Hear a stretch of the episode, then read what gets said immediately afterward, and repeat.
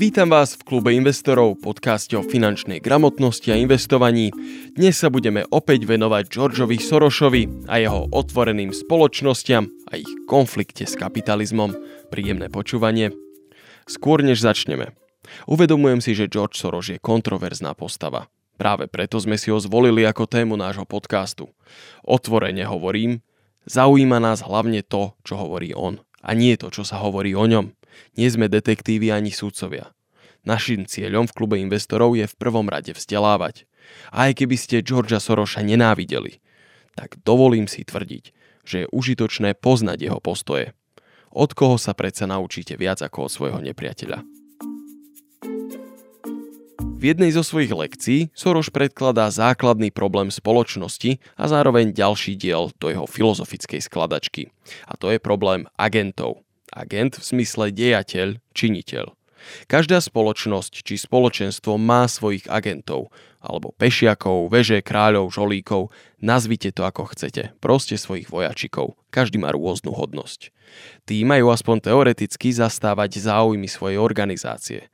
V skutočnosti však väčšina agentov má na programe hlavne svoju vlastnú agendu. Úprimnosť a integrita v konkurencii peňazí strácajú svoju silu hodnoty ľudí sa dajú meniť.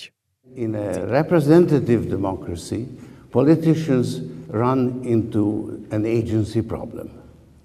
Thus, the agency problem poses grave difficulties both for representative democracy and the market economy, which can't be resolved without an appeal to moral principles. Ak ale predpokladáme, že každá ľudská aktivita je poháňaná len vidinou zisku, tak potom musíme z rovnice vynechať akékoľvek morálne rozhodnutia. Spoločnosť však nemôže bez základných etických nastavení fungovať a našťastie zatiaľ ani nefunguje. Trhové hodnoty sú však úplne iné ako tie, ktorými sa riadia jedinci ako členovia spoločenstva. Kapitalizmus si podľa Soroša ľudia zamieňajú s trhovou etikou. Trhy sú bez hodnotového zaťaženia – Spoločnosť však bez neho nemôže existovať.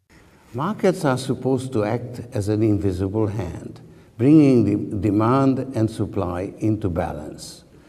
What makes the invisible hand so efficient is that there is no need to exercise moral judgment. All values can be expressed in terms of money, and money is fungible. Pecunia non olet. Money doesn't smell the Romans used to say. Neviditeľná ruka trhu má aj svoj veľmi viditeľný protiklad politikov. Práve oni sú tí agenti, ktorí dokážu priamo zasahovať do deja. Napriek sľubom, že budú vo svojom funkčnom období slúžiť ľudu, sa ich priority veľmi rýchlo po zvolení menia na udržanie si moci. Služba verejnosti je vždy až na druhom mieste. Služba sebe samému je vždy na prvom. Ako dobrý príklad uvádza Spojené štáty, kde si ľudia volia svojich reprezentantov. Mali by teda byť agentmi ľudu. V skutočnosti však preferujú vlastné záujmy pred záujmami svojich voličov. Byť zvolený je drahé a tak zvolení politici dlžia láskavosti najmä svojim podporovateľom. Peniaze preto korumpujú politiku. Kto ich má viac, má jednoducho väčší výtlak. Nie je to novinka. Je to problém starý ako demokracia sama. To, ako sa hýbu peniaze, má výrazný vplyv na charakter štátu. Krajiny, ktoré sú obdarené prírodným bohatstvom, bývajú prekliaté diktatúrou, skorumpovaným režimom, vojnami alebo nepokojmi. Ľudia sú tam paradoxne oveľa chudobnejší ako v krajinách, kde nie je prírodné bohatstvo, teda väčšinou. Napríklad také Norsko je úplným opakom tohto. V roku 2002 vznikla organizácia, ktorá chcela donútiť ťažiarské spoločnosti, aby zverejnili platby, ktoré odvádzajú do štátnych pokladníc. Túto iniciatívu neskôr prevzala Veľká Británia a dosiahla s ňou aj značné úspechy. Volá sa to The Extractive Industries Transparency Initiative alebo EITI, ak vás to zaujíma. Vlády by mali byť agentmi ľudu. Často však pracujú v konflikte záujmov. Nie divu, že s tým majú problémy najmä krajiny, ktoré sedia na ľahko speňažiteľnom prírodnom bohatstve.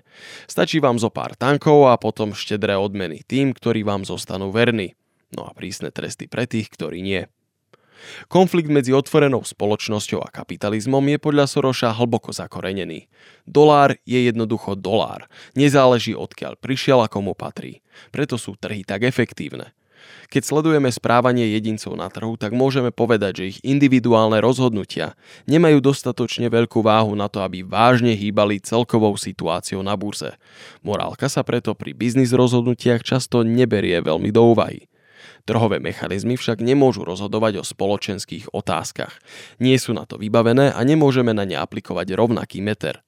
Spoločnosť však musí rozhodovať o charaktere trhu. Práve toto je úlohou politikov. Politici by mali rozhodnúť o tom, aký trh operuje na ich území. Či sa budú na burzách predávať otroci alebo akcie, je politické rozhodnutie. Idea, že trh musí byť absolútne slobodný a samostatne sa spravujúci organizmus, je podľa Soroša veľmi nebezpečná.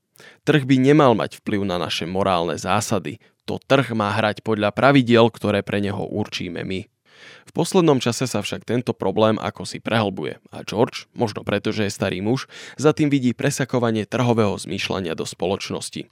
S tým ide ruka v ruke klesajúca morálka. Jedným z príznakov úpadku je podľa neho otvorená kultúra uprednostňovania vlastných záujmov jedinca a zároveň prehnaný obdiv k úspešným ľuďom, často bez ohľadu na to, ako svoj úspech dosiahli. Presvedčenie, že nekontrolovaný trh by rozložil svoje zdroje do rovnováhy a teda aj ideálneho stavu, teda presne tam, kam treba, je podľa Soroša chybné. Vyplývalo by z toho totiž, že ten, kto slúži výhradne sebe samému, zároveň slúži aj najvyššiemu verejnému záujmu a to očividne nie je pravda. Economic theory claims that in conditions of general equilibrium, the invisible hand assures the optimum allocation of resources. This means that people pursuing their self interest are indirectly also serving the public interest. It gives self interest and the profit motive a moral imprimatur, which allows them to repl- replace virtues like honesty, integrity, and concern for others. Trhy nefungujú perfektne, no politika funguje oveľa horšie. Nezasahovanie do trhov je preto podľa Georgia bližšie k ideálu ako povedzme absolútna vládna kontrola. Zlatá stredná cesta, že áno. Trhy to však majú podstatne jednoduchšie ako politika. Politici musia rozlúsknuť, čo vlastne sú tie morálne hodnoty spoločnosti a ako ich potom aplikovať, ako ich presadiť. Trhy presne vedia, s čím operujú a aká je motivácia ich členov. Každý chce zarobiť. Market fundamentalism has merely substituted an invalid argument for what could have been a much stronger one. It could have argued that all human constructs are imperfect and social choices involve choosing the lesser evil. And on those grounds, government intervention in the economy should be kept to a minimum. That would have been a reasonable position. Instead, it claimed that the failures of government intervention proved that the free markets are perfect. And that's simply bad logic. Kapitalizmus napríklad nie je stabilný a vytvára bubliny, ktoré môžu mať veľmi silné negatívne dopady na celú spoločnosť. Ďalšou hrozbou je zneužívanie politického systému za pomoci peňazí a korupcie.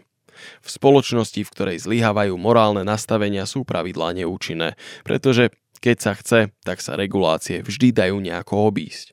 Nehovoriac o tom, že pri súčasnom stave vecí by boli aj prípadné nové regulácie už nadizajnované tak, aby vyhovovali tým záujmovým skupinám, ktoré ich v podstate píšu. Pravidlá, ktorými sa riadi spoločnosť, nemôžu vznikať na princípe maximalizácie zisku, tak ako to je na trhu. Namiesto toho by mali vznikať na princípe maximalizácie verejného dobra, teda verejného záujmu. In the end, how a democracy functions depends on the people who live in it. A ja vám ďakujem, že ste si nás opäť vypočuli. Ak chcete podporiť náš podcast, choďte na www.investiciaslovensko.sk a pridajte sa aj vy do nášho klubu investorov. Ale počkať, máme tu pre vás ešte jednu možnosť, ako môžete náš podcast podporiť. Rozbehli sme totiž Patreon account, na Podbíne a teda môžete nám prispieť akoukoľvek sumou. Či už je to 50 centov, euro, 2 eurá, 3 eurá, 300 eur. Je to úplne, ale úplne na vás. Takže ak si myslíte, že podporiť podcast Klub investorov je dobrá investícia, tak neváhajte a daj čo nám pošlite, akákoľvek suma je vítaná. Ďakujeme ešte raz a uvidíme sa na budúce.